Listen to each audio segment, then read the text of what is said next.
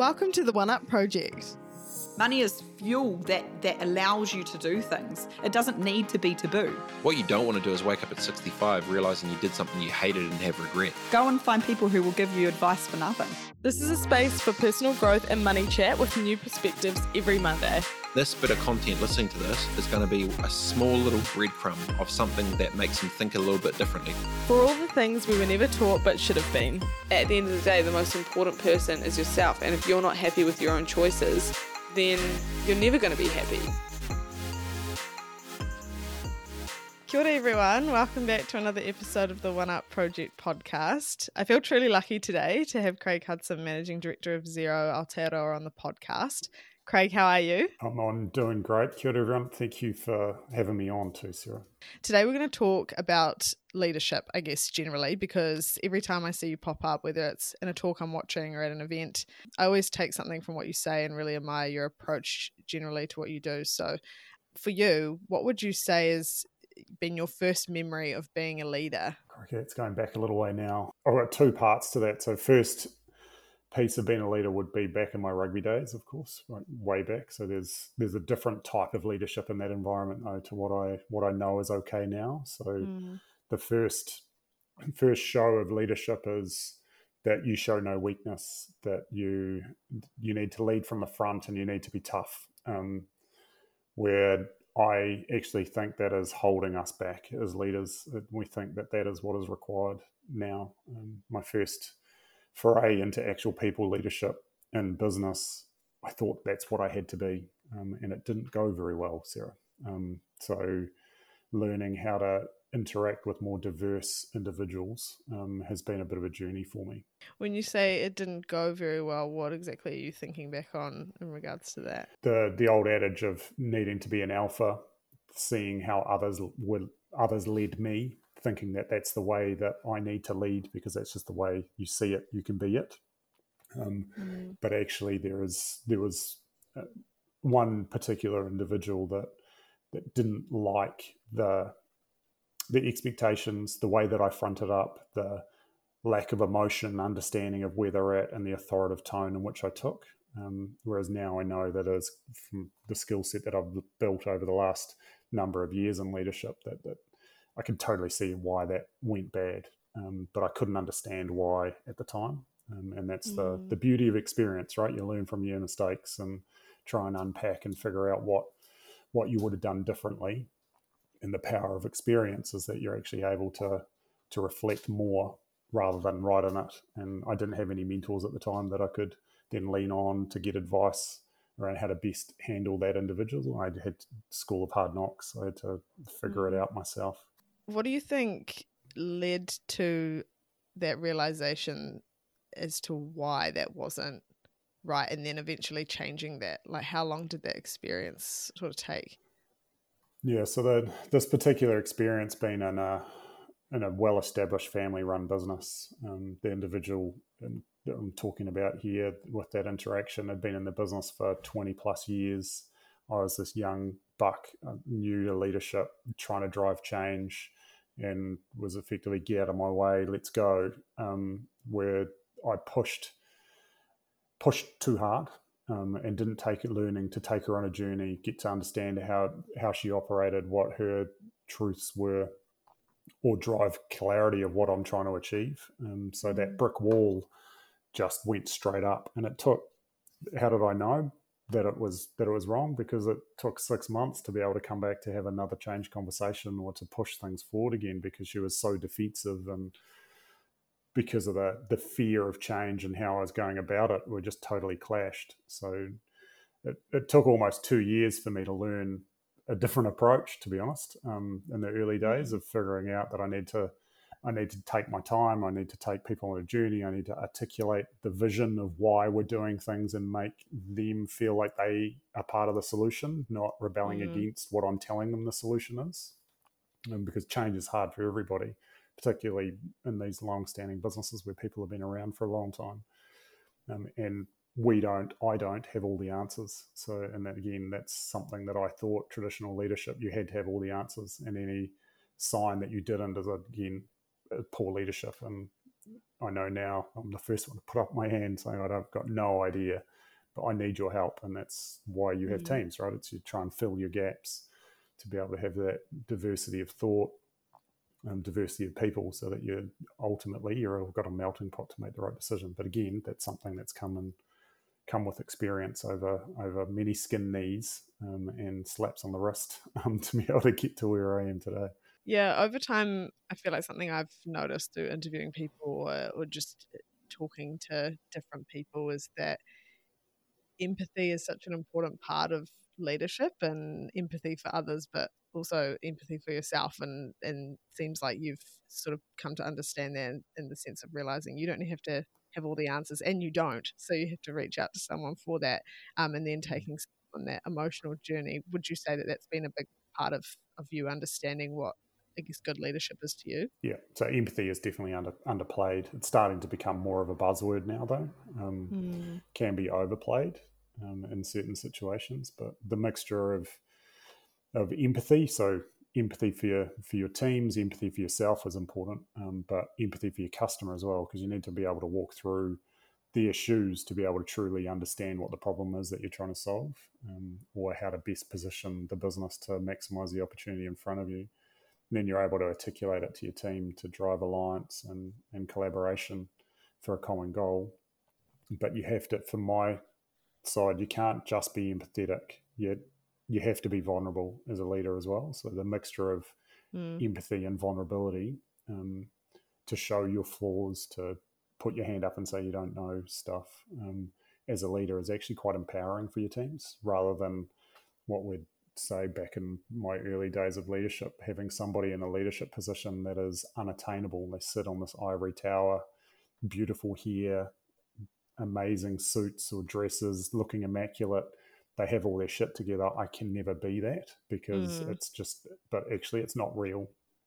So, being vulnerable around what's going on as within your close close team, so that you're you're actually able to to give voice to some of the feelings that all your people are already le- leaning into, actually galvanizes and brings teams together, which I've learned as, um, particularly in the last five years, maybe a little bit longer actually since I've been at Xero that that is vitally important um, to be able to move into this new era of what good leadership looks like.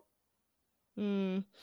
Yeah, and it's not always easy to be vulnerable. How have you navigated that? And I suppose become, or maybe not even comfortable, but I, I guess comfortable with the idea that you need to be vulnerable. Um, through learned experiences, Sarah. So your ability to be able to do something that is a little bit outside your comfort zone in the vulnerability space and just me then seeing what comes back it is overwhelmingly positive um, whenever you you do put yourself in there's out there there's the stuff you get back is is enlightening and energizing kind of scary sometimes as well the amount of stuff that is so similar to what other people are going through um, but from I suppose that the number one thing for me to stress is that on the vulnerability scale of one to ten, like you just share what you want to share. Like you mm-hmm. don't have to. There is an there is potentially that line of oversharing of how do you how do you understand how far to talk, what can you talk about, what is the right things to talk about. Um, you have to build trust, psychological safety within your teams before anybody is willing to be able to truly share what's going on for them at work or in life or whatever the situation is. So it takes quite a long time to be able to build up to that. But a true, in my view, anyway, a true leader, leader now can build that psychological safety almost instantly because of the fact that they're authentic. People mm-hmm. can sniff out your inauthenticity um, to be able to go, oh, actually, he's so full of shit. That's I, am not, I don't trust them or I don't trust her. Um, so you, but demanding vulnerability from others never will work. You have to put an olive branch out and welcome it.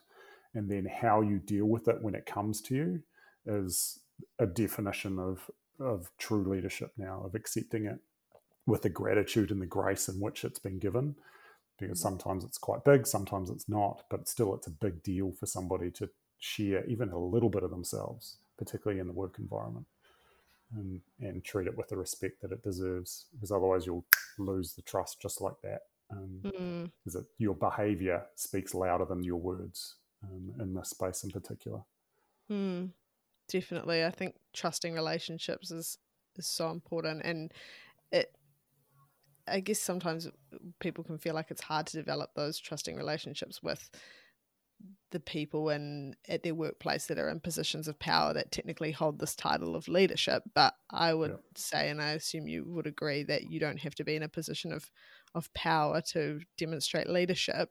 How would you suggest someone could go about demonstrating leadership if they aren't in, in one of those positions or, or don't feel like they have, I guess, the the power in air quotes to be able to do that? Yeah, so like that that's where vulnerability isn't right. Um, because it, it's potentially seen if the if your leaders aren't in a position to be able to accept it and the grace I was just talking about, that potentially will be career limiting for you. Right. So you have to be in a safe environment to be able to push as, to the extent that I was just talking about before.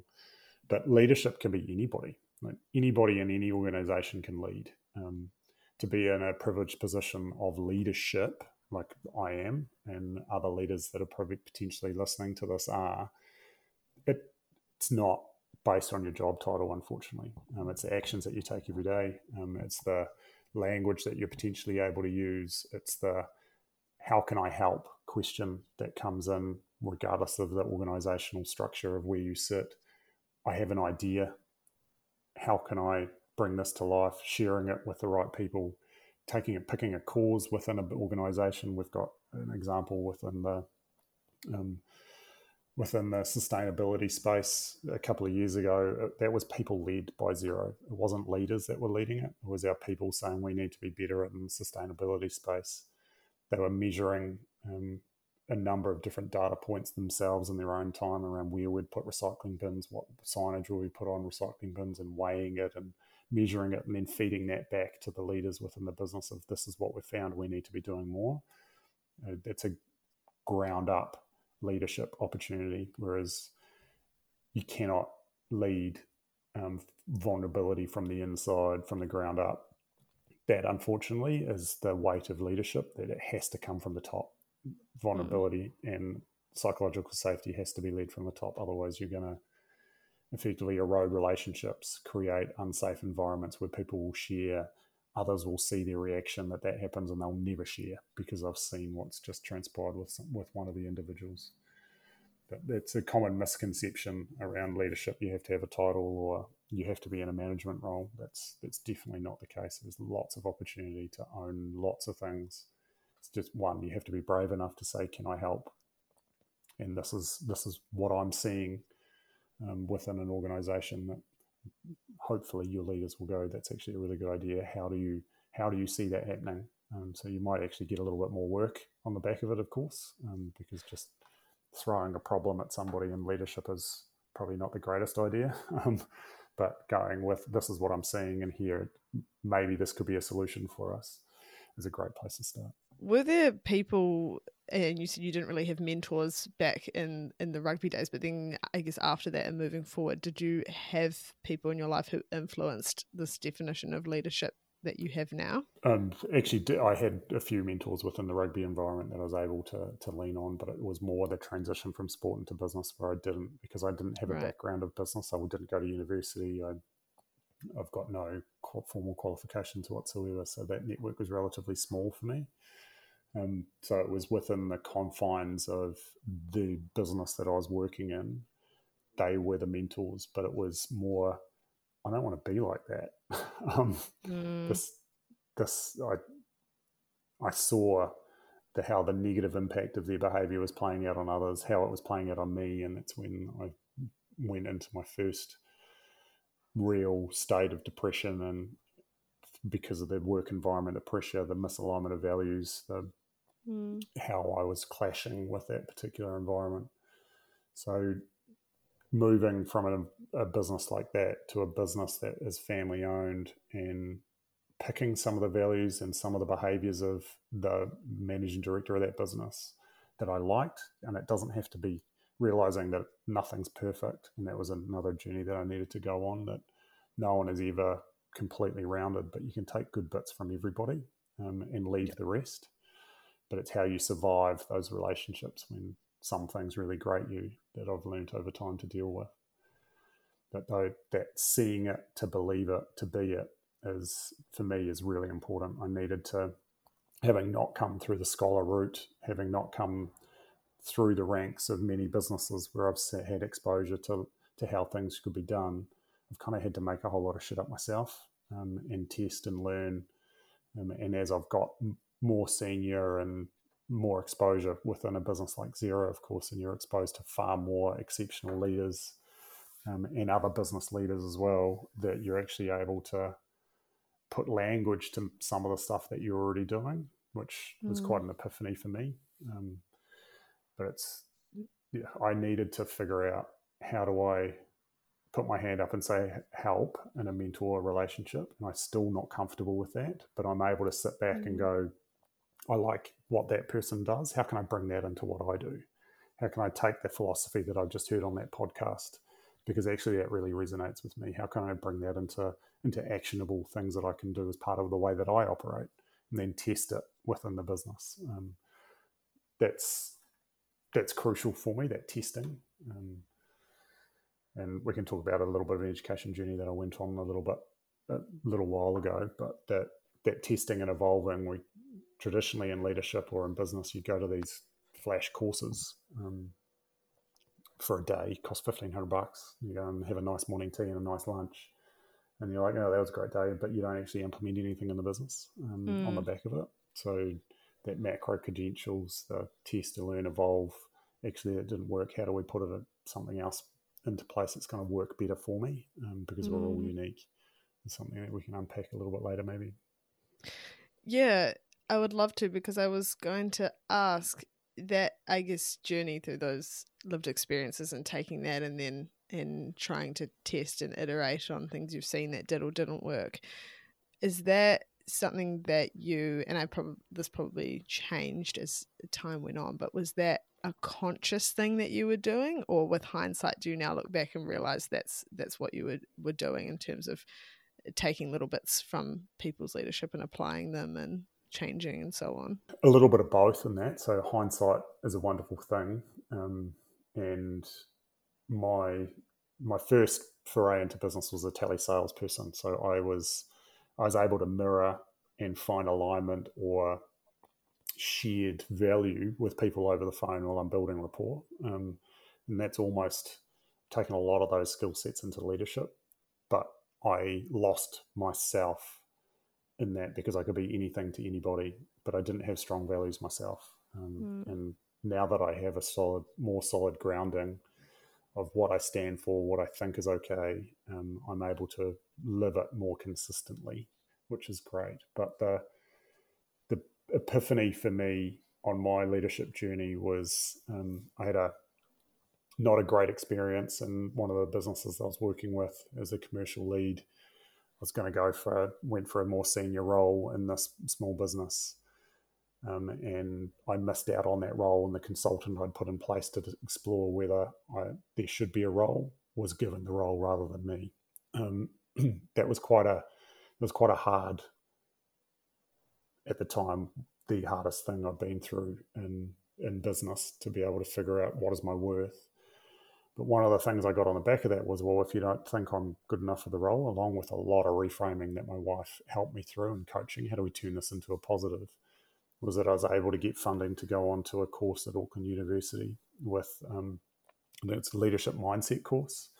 It was put together by Dr. Lester Levy. I think it's still in operation. I've spoken to it, been back to speak to current cohorts a couple of times since. But that course was three chunks of two days um, where I'd travel up to Auckland, spend two days learning the theory, and then there was three or four weeks between between the sets when we'd come together. And that's where the testing and evolving would come through. You'd learn these concepts. Your challenge was then to go and p- apply some of these um, philosophies or leadership styles into action within the business. And then you had to report back. Um, so it meant that you literally had to tangibly go and pull levers and put things in place um, based on what you'd learned. And I learnt through that that there was terminology for the things that I was already doing. I walked into the room to start with, and I'm uneducated, coming from a small business. There was people from Auckland District Health Board and these big businesses that were there, and I was like, "Who am I to be in a room with all of these superior beings?" this is quite confronting um, and quite hard. But at the end of the first two days, it was like, actually, that language, I'm already doing some of this stuff.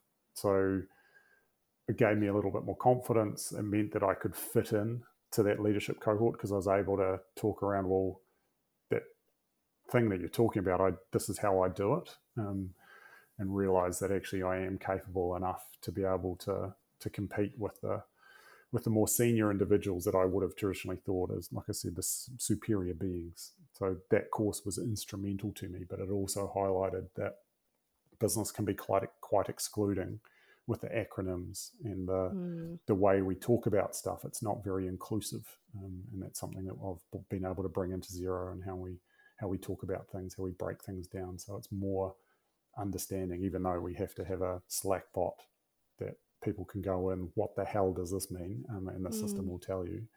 But it it just highlighted that there is different paths to leadership, and we should be inclusive of everything and the language that we use within our organizations can hold people back. It's similar across financial literacy as well and accessibility to that kind of information and in general business as well sorts of acronyms or different words that are really just covering up a very simple definition underneath that could have been explained i guess in more accessible language and so when you go into a course like that it seems like you went in feeling like you said, who am I to be here? And, and then afterwards, you were able to articulate what you were already doing a lot more through what you learned in the course. How from then have do you look at confidence if now you're going into a situation where you might not feel the most confident how do you think about that situation yeah, I can catch myself that actually I've got a track record where I I should be okay. Um, right. The imposter syndrome is still alive and well for me though, Sarah. Like it's it's still in the.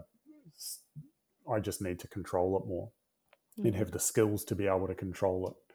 Whereas historically, I probably wouldn't. The stories that I was telling myself were were were not very nice, um, to be honest, um, around my capability or what I'm capable of or what I should I should I be valued um, whereas I've got a little bit more clarity on my value, um, what I'm good at, what I'm not good at, um, and what I stand mm-hmm. for. So, again, that comes with a little bit of experience, which is a beautiful thing. But we we aren't we are our biggest critics, and I don't know many people that aren't. Um, that self talk is is brutal. Nobody talks to me like I talk to myself.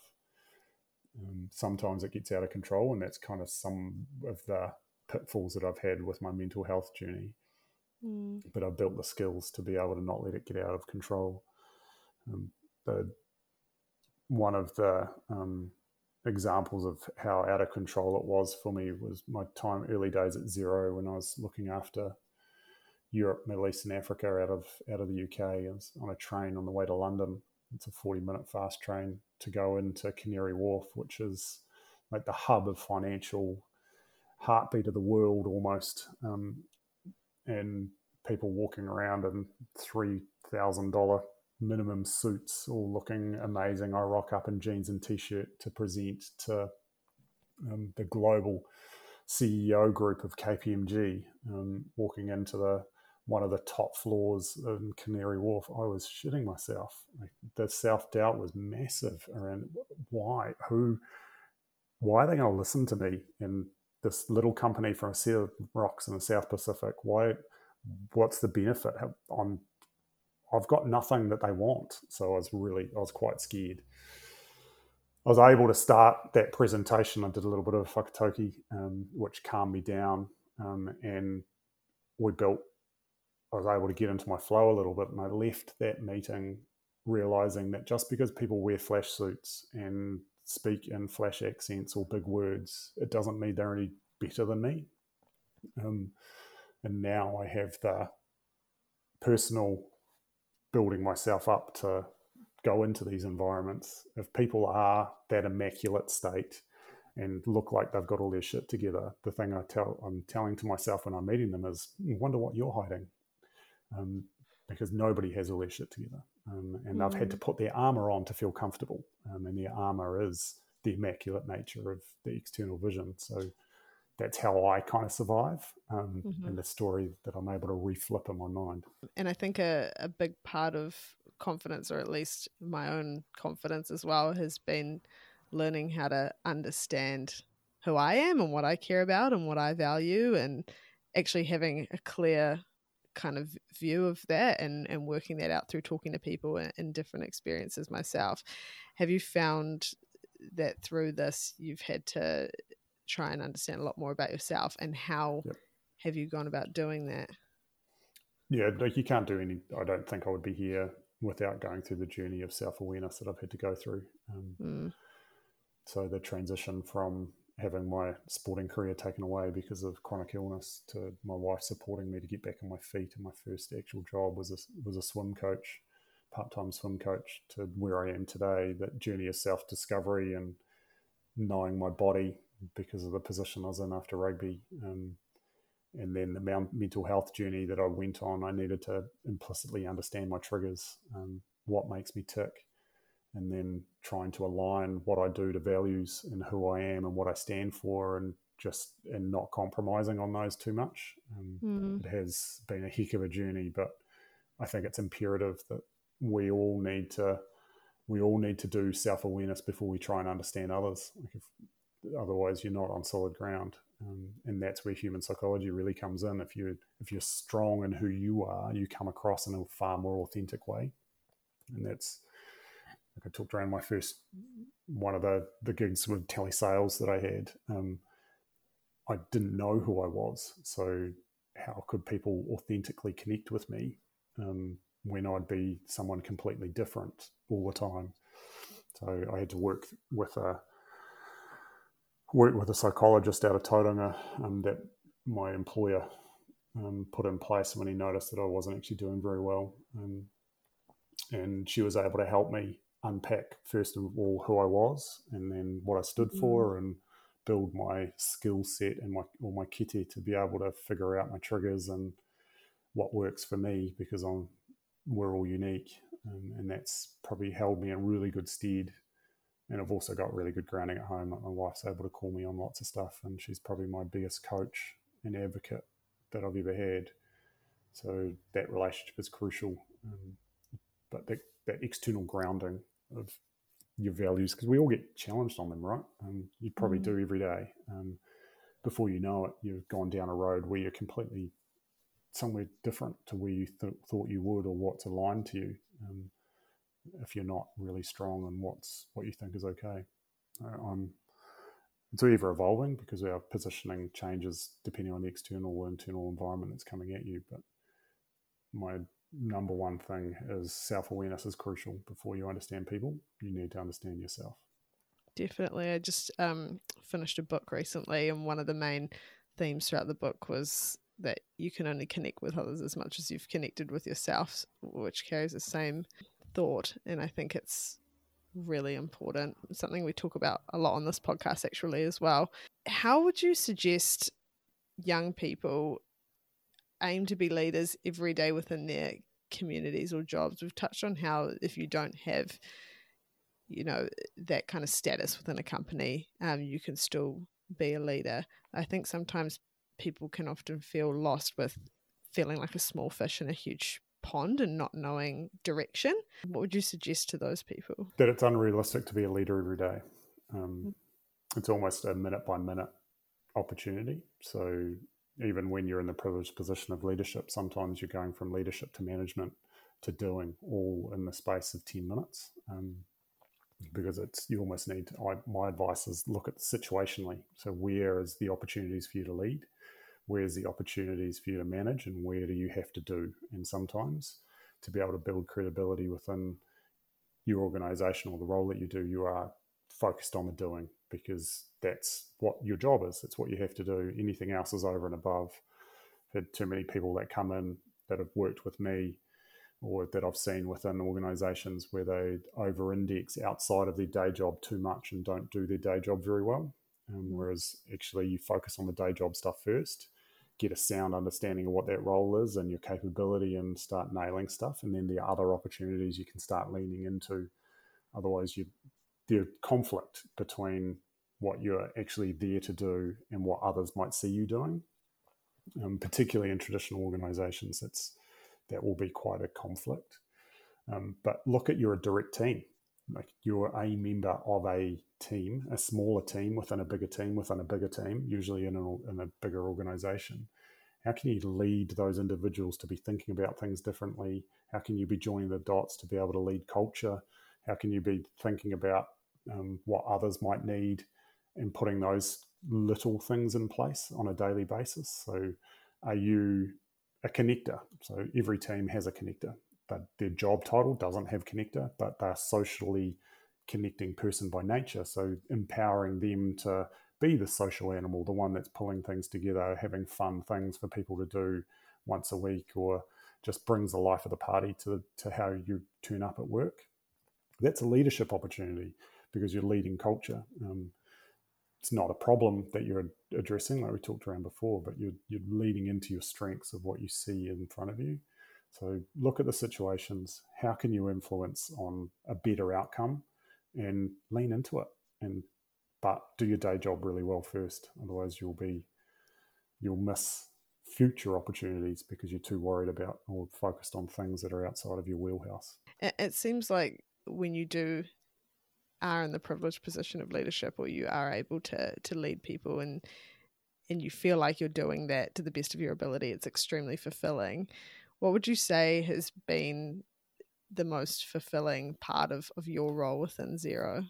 This is where joy comes from, right? Um, and this true sense of belonging. So you you have common goals, you drive clarity, um, there, but you can't do it alone. So I think the number one thing for me is seeing people grow, um, seeing people move into other other roles, um, going from a certain level in the organisation to something bigger and better, and being really proud rather than some leaders are more protection focused on holding their teams together because they have certain goals they need to execute. Whereas I'm I'm more of a what's the terminology servant leadership, I suppose, where I'm sitting back and I'm pushing my people forward. I'm not the one like I would have traditionally thought would be what leadership looks like out the front, follow me, not saying much, but follow the actions that I do. I'm more in the background pushing people forward where I see their strengths, seeing the gaps, moving people forward, and being more strategic about things.